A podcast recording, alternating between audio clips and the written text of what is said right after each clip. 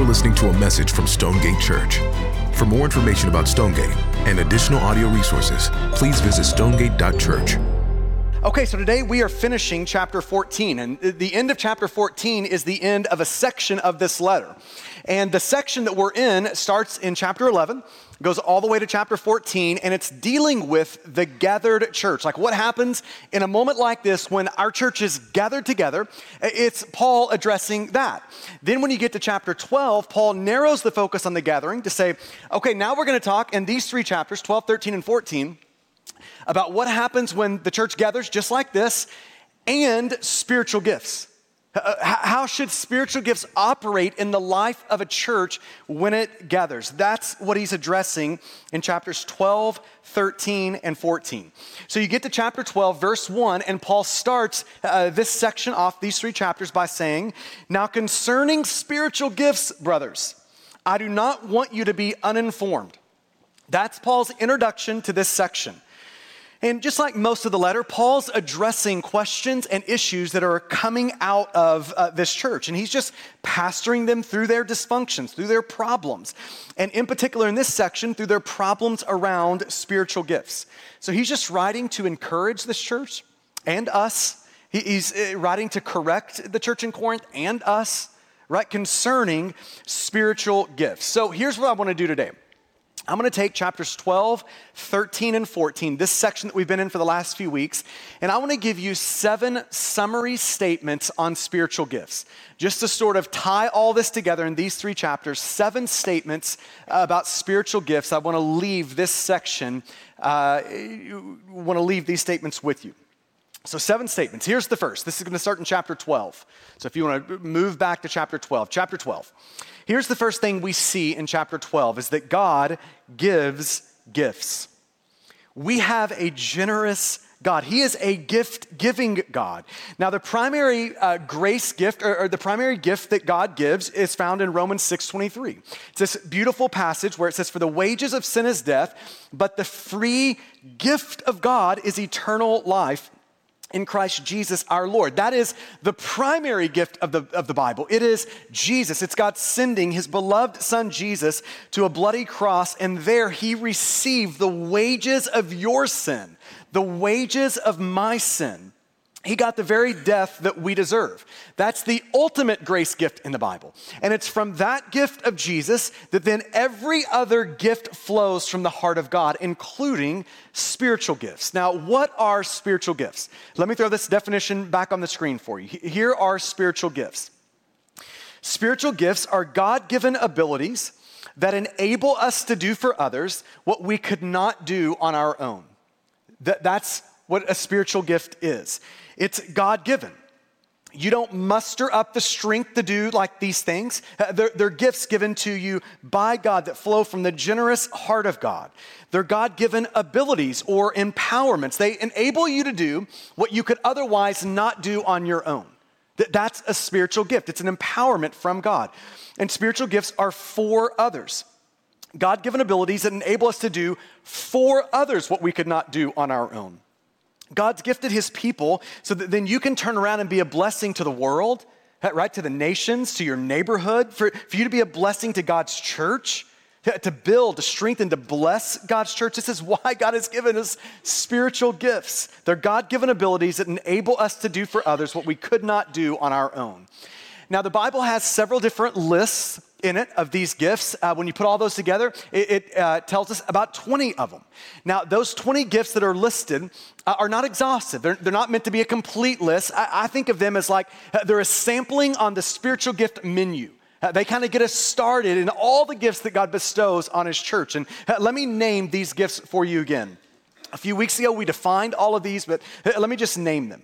Here are the 20 that we see show up in the scriptures. we've got the gift of prophecy of service, of teaching, of exhortation, of giving, of leadership, of mercy, of words of knowledge, words of wisdom, faith, healing, miracles, tongues, the interpretation of tongues, distinguishing between spirits, apostleship, shepherding, helps, administration, evangelism. That's just a sampling of the gifts that God has bestowed on His church. And can we just say to God today, church, isn't God gracious with us? I mean, God has just, He's bestowed all of these gifts and more upon our church. God gives gifts. Here's the second thing I want you to see is that God's gifted you. He's gifted you. The God who gives gifts has also gifted you. It is possible for a person to be sitting here today and to say and even believe with me, yes, I know that God gives gifts. It's possible for a person to say that, and even for that person to say, you know what, I can see and celebrate those gifts in this person's life and in that person's life. I can see and celebrate all of that. It's, person for, it's possible for a person to say all of that while at the same time looking in the mirror and saying, but I can't see any gifts in me.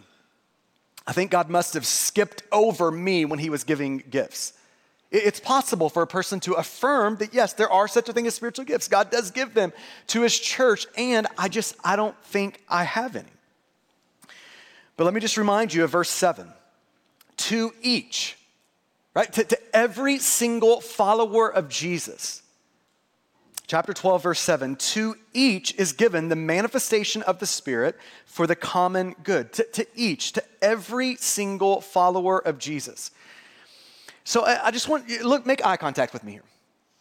I, I want you to, to just feel and sense this from the Lord. It is not just God saying, I've given the church collectively spiritual gifts, them and that person, that. No, it's God looking at you and saying, I have gifted you. Every single Christian has at least one spiritual gift. No one has everything, but everyone has something. You, if you're a follower of Jesus, have been gifted by God. You, you have a spiritual gift. There is no such thing in the New Testament as a giftless Christian. Those don't exist. Every single follower of Jesus has one. Let me just encourage you again on how do you find your spiritual gifts?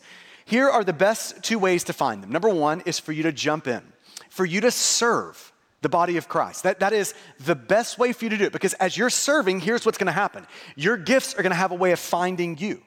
You're gonna have a way of stepping into moments and you're gonna see, oh, this is the way I step into it. This is how I bless people. This is how I serve people. This is how I build people up.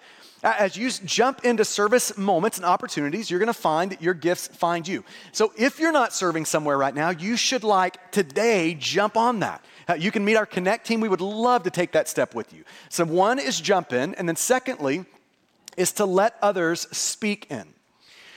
The worst kind of assessment, the most inaccurate kind of assessment is self assessment, right?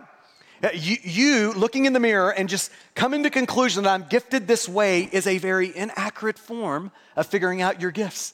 Right? It just doesn't work that way. You, you taking a spiritual gifts test and you filling it out and you shaping that test so that you end up with the gifts you want is not a very good way for you to find your spiritual gifts. But here's a wonderful way for you to do it is to ask some people around you, how do you see these gifts from God showing up in my life? I would just encourage any of our groups to take a meeting here soon and uh, just you're all together and you just go person by person. Hey how do we see the, the gifts of the spirit showing up in this person's life? Then this person th- then this person. Uh, this is one of the ways that we can find our spiritual gifts is letting people speak in. We jump in we start serving somewhere your gifts are going to find you and then letting others speak in. God friend has gifted you. You have spiritual gifts given to you by god. Thirdly God's gifts need clothes. Uh, we now are to chapter 13. Paul wants to make sure we all are seeing this. God's gifts are not meant to be naked, uh, they are meant to be clothed. Uh, chapter 13 is one of the most beautiful chapters in the Bible, which is why you often hear it read at weddings and sort of moments like that. But the context for chapter 13 is not marriage, it is the church, the bride of Christ, as she gathers, just like we're doing on, on a Sunday for us. Uh, this is the context of chapter 13. And Paul's point in chapter 13 is to say, however you're gifted, whatever that is in your life, those gifts need clothes. That they should not be naked, they should be clothed in love. That's his point in this chapter. So it starts out in verse 1. Paul says, If I speak in the tongues of men and of angels, but have not love, I'm a noisy gong or a clanging cymbal. This is Paul saying, Listen, man, it, it, let's just take your gift of, of tongues. You got the gift of tongues, but, but it's not dressed in love. It is worthless to God. It is of no help to anyone if it's not dressed in love. Uh, then he goes on to verse 2.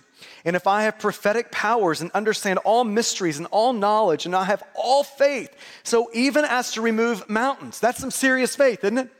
Even to remove mountains, but have not love, I'm nothing. Uh, that is God through Paul saying, hey, let's take your gift of prophecy, let's take your gift of knowledge, let's take your gift of faith, even this extreme faith. If it is naked, then it is worth nothing. It is useless to God. It is worthless to God. Uh, then he goes on in verse 3 If I give away all I have, and if I deliver up my body to be burned, I mean, that's serious generosity, right? But have not love, then I gain nothing. Again, Paul's saying if, if the gift of generosity is showing up naked, then it is worth nothing. It's, it's useless. Uh, I oftentimes think about preaching gifts this way. Uh, when I'm around young pastors who love to preach, I look at them and I'll say something like this There is a difference between preaching because you love to preach and preaching because you love people. One is worthless to God and to people, the other is precious to God. So, so make sure that preaching gift, eh, it gets clothed in a lot of love because that's how you make it precious to people. And you can just take it the ways that you're gifted. Eh, Paul is saying here, make sure it is clothed in love. Make sure it's wearing the right clothes, church family. Church family, don't we want to be known not just as a people with power, with spiritual giftings, but as a people who know how to love? Don't you want that for our church? I so want that for our church to be known by our love. And this is what Paul is saying here. Make sure these gifts are clothed in love. Here's the fourth thing I want you to see. This takes us now to chapter 14. God's gifts are to be desired. God wants you to desire these gifts. So look at uh, chapter 14, verse 1. Paul says, Pursue love that's Paul saying, hey, get the clothes on your gifts. No naked gifts. Get, get the clothes on them. Pursue love. And earnestly desire the spiritual gifts, especially that you may prophesy. Now, here is what Paul is wanting the church in Corinth to feel. He, he is wanting them uh, to have a heart that is looking up to God and saying, God, we need you. Holy Spirit, we need you to bestow upon us all of your gifts. We desperately need that. This is what he's wanting us to feel, uh, Stonegate. He's wanting us to look up at God and say to God, God, we need all of your gifts to show up here. Uh, we need them all, every single one of them. We need them bestowed upon our church. Why? Well, because what God calls a church to do is beyond human doing. It, what God calls a church to do actually requires the power of God. It doesn't just require like some good human ingenuity, some smart people. No, it requires the power of God. And it's through these gifts, these spiritual gifts, that God enables, that He empowers ordinary people to do extraordinary things. So Paul says, earnestly desire the spiritual gifts. That's a command. Isn't that interesting? Paul is saying, Church, I'm going to command you to do something. Here it is earnestly desire spiritual gifts. I love that word earnestly. It's a way of amplifying desire. It's not just desire, it's earnestly desire spiritual gifts. There is a way for you to want something, and there is a way for you to want something. And Paul is saying, I want you to want, like deep down in your gut, want all the spiritual gifts to show up in your life and in the life of your church. So it says, pursue love and earnestly desire the spiritual gifts. And then he puts on this phrase, especially that you may prophesy. Now, I love that last phrase because it shows us that spiritual gifts in our life are not static. Uh, rather, spiritual gifts in our lives are dynamic. So, in your life, you can operate for a long time and, like, not see certain gifts show up in your life. And then all of a sudden, God puts you in a certain season and in a certain situation, and you watch these gifts come to life in you. Like, like God bestows them in a fresh season in your life in a really new and fresh ways. They're dynamic in this way. And, and Paul's normalizing that. He's saying, yeah, this should be an expectation in our life, in that certain seasons and in certain situations, new gifts are going to show up in our life. In this context, he's saying, if you don't have the gift of prophecy, right? That's the ability to share something that God brings to mind. If you don't have that gift, then, then here we are in a season, he's saying to the church, where you should earnestly desire that. I, I want you to want that gift in particular. And I want you to, to ask the Lord for it and see what the Lord has. Friend, if you don't have the gift of evangelism right now, Paul's saying, I, I, want you to ask the Lord, lean in and ask the Lord for that gift. If you don't have uh, uh maybe a shepherding gift in the way that you would want right now, Paul's saying, lean into that. Ask the Lord for it. See what the Lord has. Let the Lord surprise you in the way he bestows gifts on you. If you don't have the gift of generosity, or maybe it's encouragement and exhortation, Paul's saying, I want you to earnestly desire it. I want you to ask Jesus for those gifts. Because you might be in a season where these gifts need to come alive so that you can serve other people, so that you can pour out those gifts for the good of other people. You know, I oftentimes think in my own life, what sort of giftings am I missing out on right now in my life just because I'm not asking the Lord for them? Just not asking the Lord to, to give me those right now. And, church, let's not be guilty of that. Let, us be people who take God at His word here and, and, let's go after these things. Let's earnestly desire the, the spiritual gifts. Let's ask the Lord to bring these into our life in certain seasons, in certain situations, so that we can serve others in just the most beautiful of ways. God's gifts are to be desired. Here's the fifth thing I want you to see. Again, we're in chapter 14 now. Is that God's gifts need maturity. They need maturity. Now, this takes us really to the problem of chapter 14. Here's the problems going off in this church spiritual gifts had become an occasion to show off, not to serve others. That, that's what was happening in the church in Corinth. Uh, they had put too much emphasis, too much importance on some gifts like tongues. And all the way to the point where these spiritual gifts that should be a blessing to the church were now actually uh, disruptive and counterproductive to the life of the church. Uh, or maybe we could say it this way. Here's the problem in the Corinthian church they were abusing spiritual gifts, uh, they were abusing them. Now, what would you say to a church, if, if you're in Paul's place, what would you say to a church that is abusing spiritual gifts? Just overemphasizing them, just giving them uh, too much importance, uh, certain gifts too much importance in the life of the church? What, what would you say to them? My tendency would be to say something like this let's pump the brakes around here. Let, let's slow this thing down. Let's even put a moratorium on spiritual gifts for a minute so we can get this thing under control. That, that would sort of be my tendency. But that is not what Paul says. Paul looks at these people who are abusing spiritual gifts and he says this I actually want you to desire them even more. Hey, uh, you, church, you abusing spiritual gifts, earnestly desire those gifts. Go, go after, Ask the Lord for those gifts. It, almost seems to me like Paul is pouring gasoline on the fire here right? It's, and the fire's out of control, and he's just heaping gasoline onto it.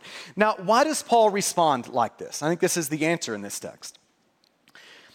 Because when spiritual gifts are being abused, spiritual gifts are never the problem. Immaturity is the problem. And that's what he's going to address. Paul doesn't want to cut spiritual gifts out of the church, he wants to put maturity into the church. So he says in verse 20 of 1 Corinthians 14 Brothers, do not be children in your thinking. Uh, uh, that's Paul saying, Would you please grow up, church? Uh, grow up here. Be infants in evil, but in your thinking, be mature. Right? And this is what Paul is doing in these chapters 12, 13, and 14. He is pastoring this church toward maturity in their giftings. Uh, so he's just going to talk to him about these things. Uh, he's looking at the church and saying, uh, Church in Corinth, tongues are way over torqued here. This one particular spiritual gift is outsized in this church. So Paul right sizes that gift. He's looking at this church and uh, the, the, church, the, their gifts are naked. They just don't have the right clothes on. So, so Paul says 1 Corinthians 13 to them. He says, I want you to get the right clothes onto these gifts. Uh, Paul is looking at a church who is using gifts to show off, not to serve others, and he says, "Listen, that is the wrong, that is not the reason God has given you those gifts. God's given you those gifts so that you can build up other people. He's just pastoring them toward maturity."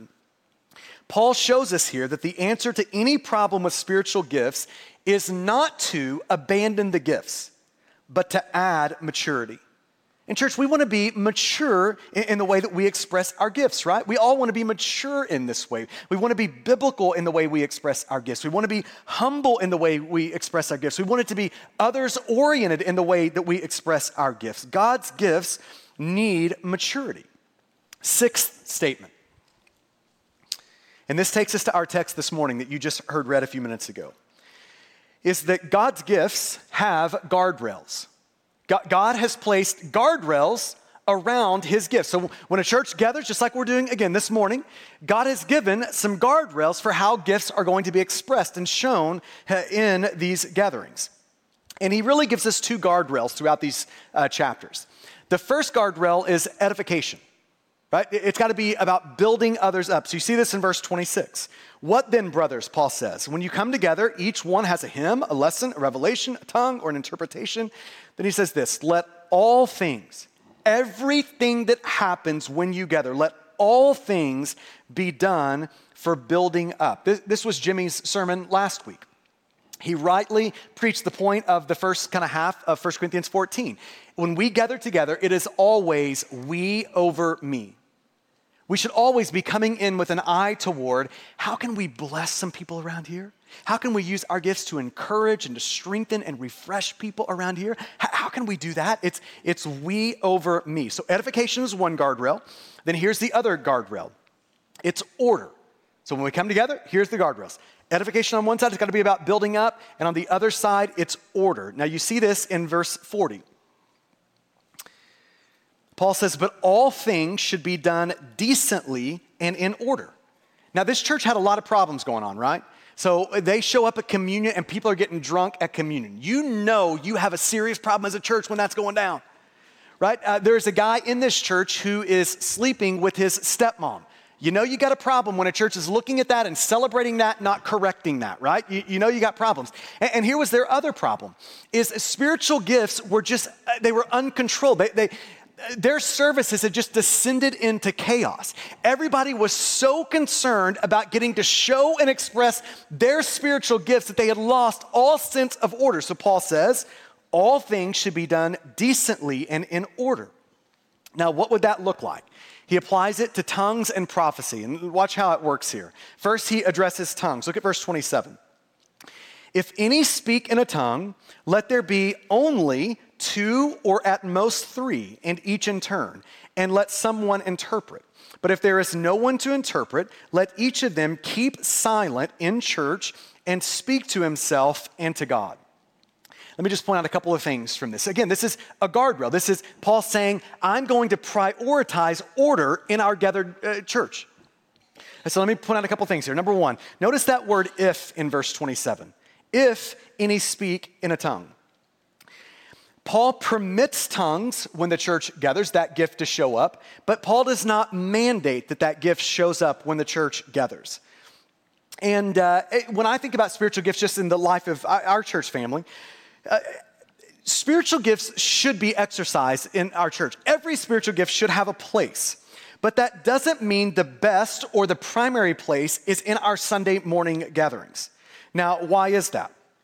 Because I, I think the primary sort of context for spiritual gifts is in the context of relationships, not events. That the primary way spiritual gifts are expressed is you, in particular, relating to other people. That, that's the primary place. And that place that we are relating to other people most often is happening in our small groups across our church, in smaller settings throughout our church. You know, even think about the church size dynamics of Stonegate versus the church in Corinth. This church in Corinth was probably about 100 people. When they gathered, it had about that many people. That would be the equivalent of kind of our smaller sort of group settings across Stonegate. It's that type of settings uh, that are the best context for these types of gifts to show up. So we would prioritize these gifts showing up in that smaller setting, not our Sunday morning gatherings.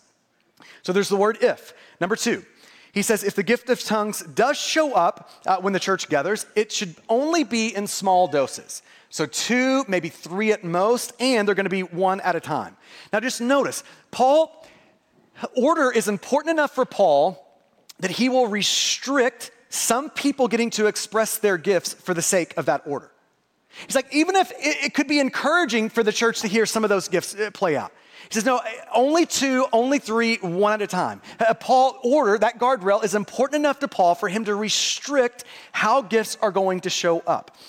So he says, if the gift of tongues shows up uh, when the church is gathered, it's small doses, two, three, one at a time. And then thirdly, he says, the gift of tongues should only show up when the church gathers if the gift of interpretation is there and available and present. And if the gift of interpretation is not there, present, and available, Paul's like, listen, that gift of tongues, uh, you praying to God, should be expressed between you and God. It shouldn't be a public display of that gifting. So Paul is saying he's putting a guardrail around tongues uh, for the sake of order. Then he turns to prophecy. See this in verse 29. He says, Let two or three prophets speak, and let the others weigh what is said. If a revelation is made to another sitting there, let the first be silent. For you can all prophesy one by one, so that all may learn and all be encouraged. And the spirits of prophets are subject to prophets. For God is not a God of confusion, but of peace. So, in a very similar way, Paul's going to restrict. He's going to put some guardrails for the sake of control. He's going to say, number one, only two or three, the most three. Uh, then, number two, he says, only one at a time. So, it's going to be orderly if, if, if it shows up. And then, thirdly, he says, if the gift of prophecy shows up in a gathering, then whatever said should be weighed. It should be weighed. Now, again, in our context, I don't think that Sunday morning is the best place for the gift of tongues or the gift of prophecy uh, to show up. But the gift of prophecy does have a place within our church. Uh, there's several places for it. First, there's one on one. And this is happening all across our church all the time. It's uh, the Lord gives an impression to someone, and then they share that with another person uh, to build them up and to encourage them. It's happening all the time across our church family. So it's one on one. Secondly, it's in community, in our smaller settings across our church family. If you lead a group, uh, th- this would be such an, a, a, good thing for you to do. If your group is going to spend some time praying together, uh, as you pray, why, why not start that moment of prayer by asking, Hey, has the Spirit of God put anything on anybody's heart that they would like to pray or share? Just a good opportunity for the gift of prophecy to sort of work itself out and to bless your group. Uh, if you're going to pray for someone in particular, uh, why not start by saying, hey, why don't we spend just a few seconds here before we pray for them to ask the Lord for anything in particular He would want us to pray? To encourage this brother or sister, to strengthen, uh, to encourage this brother or sister. So it's the gift of prophecy showing up there in community. And then thirdly, there is a corporate dynamic to it. If the Lord gives you impressions or a word or um, something that would be helpful for our church as a whole, if it's brought to us with humility, our elders love to hear these moments and these things. It's one of the ways that God speaks to our church as a whole. So it's another way uh, for it to show up. Now we get to verse 33. And this is where the wheels fall off, right here. All right? Verse 33b, Paul says, As in all the churches of the saints, 34. The women should keep silent in the churches, for they are not permitted to speak, but should be in submission, as the law also says. If there is anything they desire to learn, let them ask their husbands at home, for it is shameful for a woman to speak in church. Now, uh, let me just say this first of all. I love preaching through books of the Bible because it keeps us honest. It helps us preach through everything the Bible has to say, not just the things that are easy for me to preach or easy for you to hear right? And when we come to a hard text, we have to be, we all have to stack our hands on this. We are going to submit ourselves to the scriptures. Every single one of us. There's things in the Bible that I, I don't love. And I have to come to with a sense of God, I'm submitting to you, who I know has my best at heart in this moment. And then, thirdly, let me just say this about this text it's not actually as bad as it sounds on the surface, all right? so, what is Paul talking about here? Uh, we know that Paul can't mean that women should never speak in the church. Uh, we know that because in 1 Corinthians 11, Paul instructs women on how to pray and prophesy when the church gathers. So it would be really weird if three chapters earlier, Paul's like, let me show you how to do it. And then in 14, he's like, uh, hey, I actually changed my mind. Uh, about, about that talking in the church. We're not, that would be really weird. So we know it can't mean that. So this is a moment when we realize that, oh, Paul has said, yeah, I want ladies to, to speak in a church, and this is how. And then we hear him say something like this that we have to be committed to say, okay, we have to step into this now to figure out what is going on.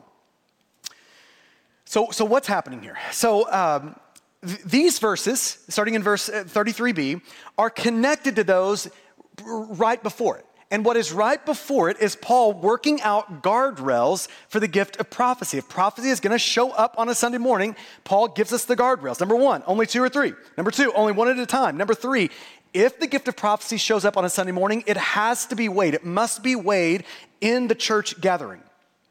Now, I agree with the majority of conservative commentators when they come to verse 34 uh, when it says the uh, women should keep silent in churches, that what verse 34 is specifically and directly, uh, and directly uh, applied to is the weighing of prophecies when a church is gathered.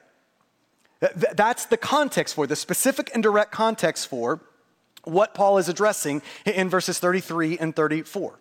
It's that specific weighing of prophecies when the church is gathered.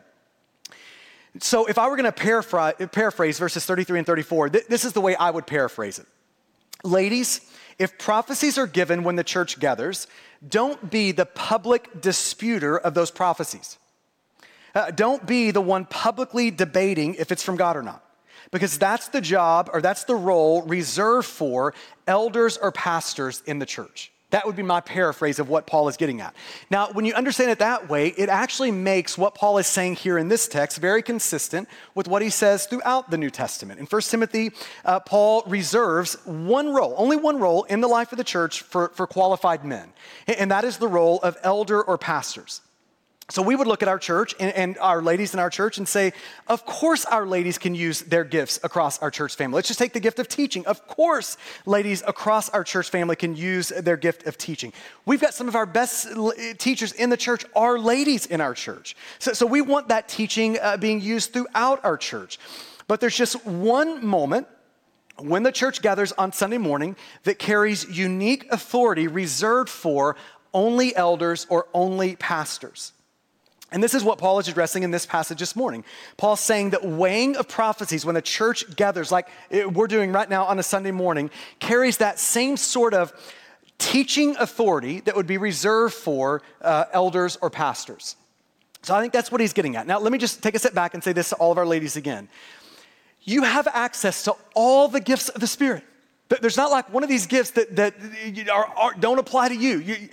All of these gifts are available to all of our ladies, and we want you to use your gifts in all of the appropriate ways across our church family, both publicly and privately, from the sage and one on one, to bless and to build and to strengthen our church family. Okay, that's the guardrails. Now I'm going to finish here. The seventh statement. Seventh statement.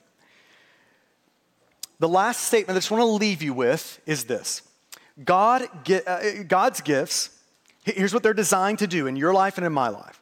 God's gifts are designed to get you into the game.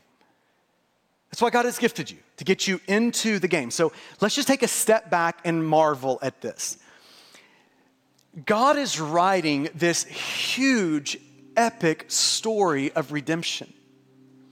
God is redeeming people from every nation, tongue, and tribe. It's, it is an amazing story that God is writing. He's committed, God, the story of redemption, He's committed to making everything new. You know, like everything broken in your life, God is committed to making all those things new one day. Everything that's broken, He's committed to fixing those things. Bit by bit, God is bringing more of heaven down to earth. And one day, Jesus is going to split the sky and He is going to bring the new heavens and the new earth down to this earth, and it's going to be amazing forever. That's the story that's being written right now by God. And friends, if you are in Christ, God has written you into that story of redemption. And friend, if you are in Christ, God has poured his gifts into your life so that you would have a role to play in the story. You're not the main character, Jesus is the main character. But God has given every one of us roles to play out there on the field. He's called us to get into the game with our gifts. And I said this a few weeks ago, but I just want to say it again to you. I think this is the reason that so many of us are bored in our walk with God right now. It's because we have been given all of these gifts, and God has invited us into this huge epic story that He's writing. But, but rather than being out there on the field playing the game, we are sitting in the stands. Uh, we're sitting over here watching all of these other people out there playing, wondering why it is that we're bored. And God is looking at us and saying, Listen, friend, I have gifted you. You specifically, I've gifted you in these ways because I have a role for you to play. There's things for you to do out there on the field. God is looking at us and saying, I did not design you for the stands. No, friend, I, I have made you, equipped you, empowered you, and gifted you to be in the game. So, Stonegate, can we all get in the game? Can, can we all do that? Can we just take these three chapters as an invitation from the Lord to get into the game with Him, to use our gifts for the glory of God and the good of other people? Amen? Why don't you bow with me? I want to give you just a moment to allow the Spirit of God to talk to you this morning.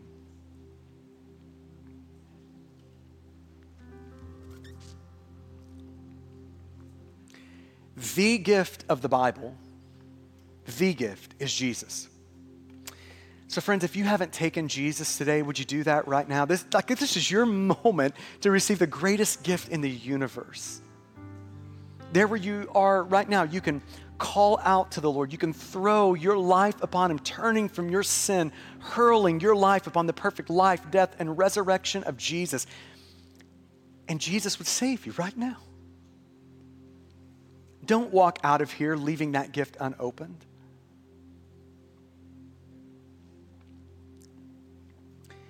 And then for the rest of us in the room, God has gifted you to get you into the game. So, so here needs to be the commitment of every one of us today. If we aren't serving someplace right now across our church family, I'm not leaving here today without getting some clarity on where and how I'm going to serve. I'm going to get in the game. Now, I'm going to get out of the stands, onto the field, using my gifts for the glory of God, for the good of people. So, God, would you come now and visit us?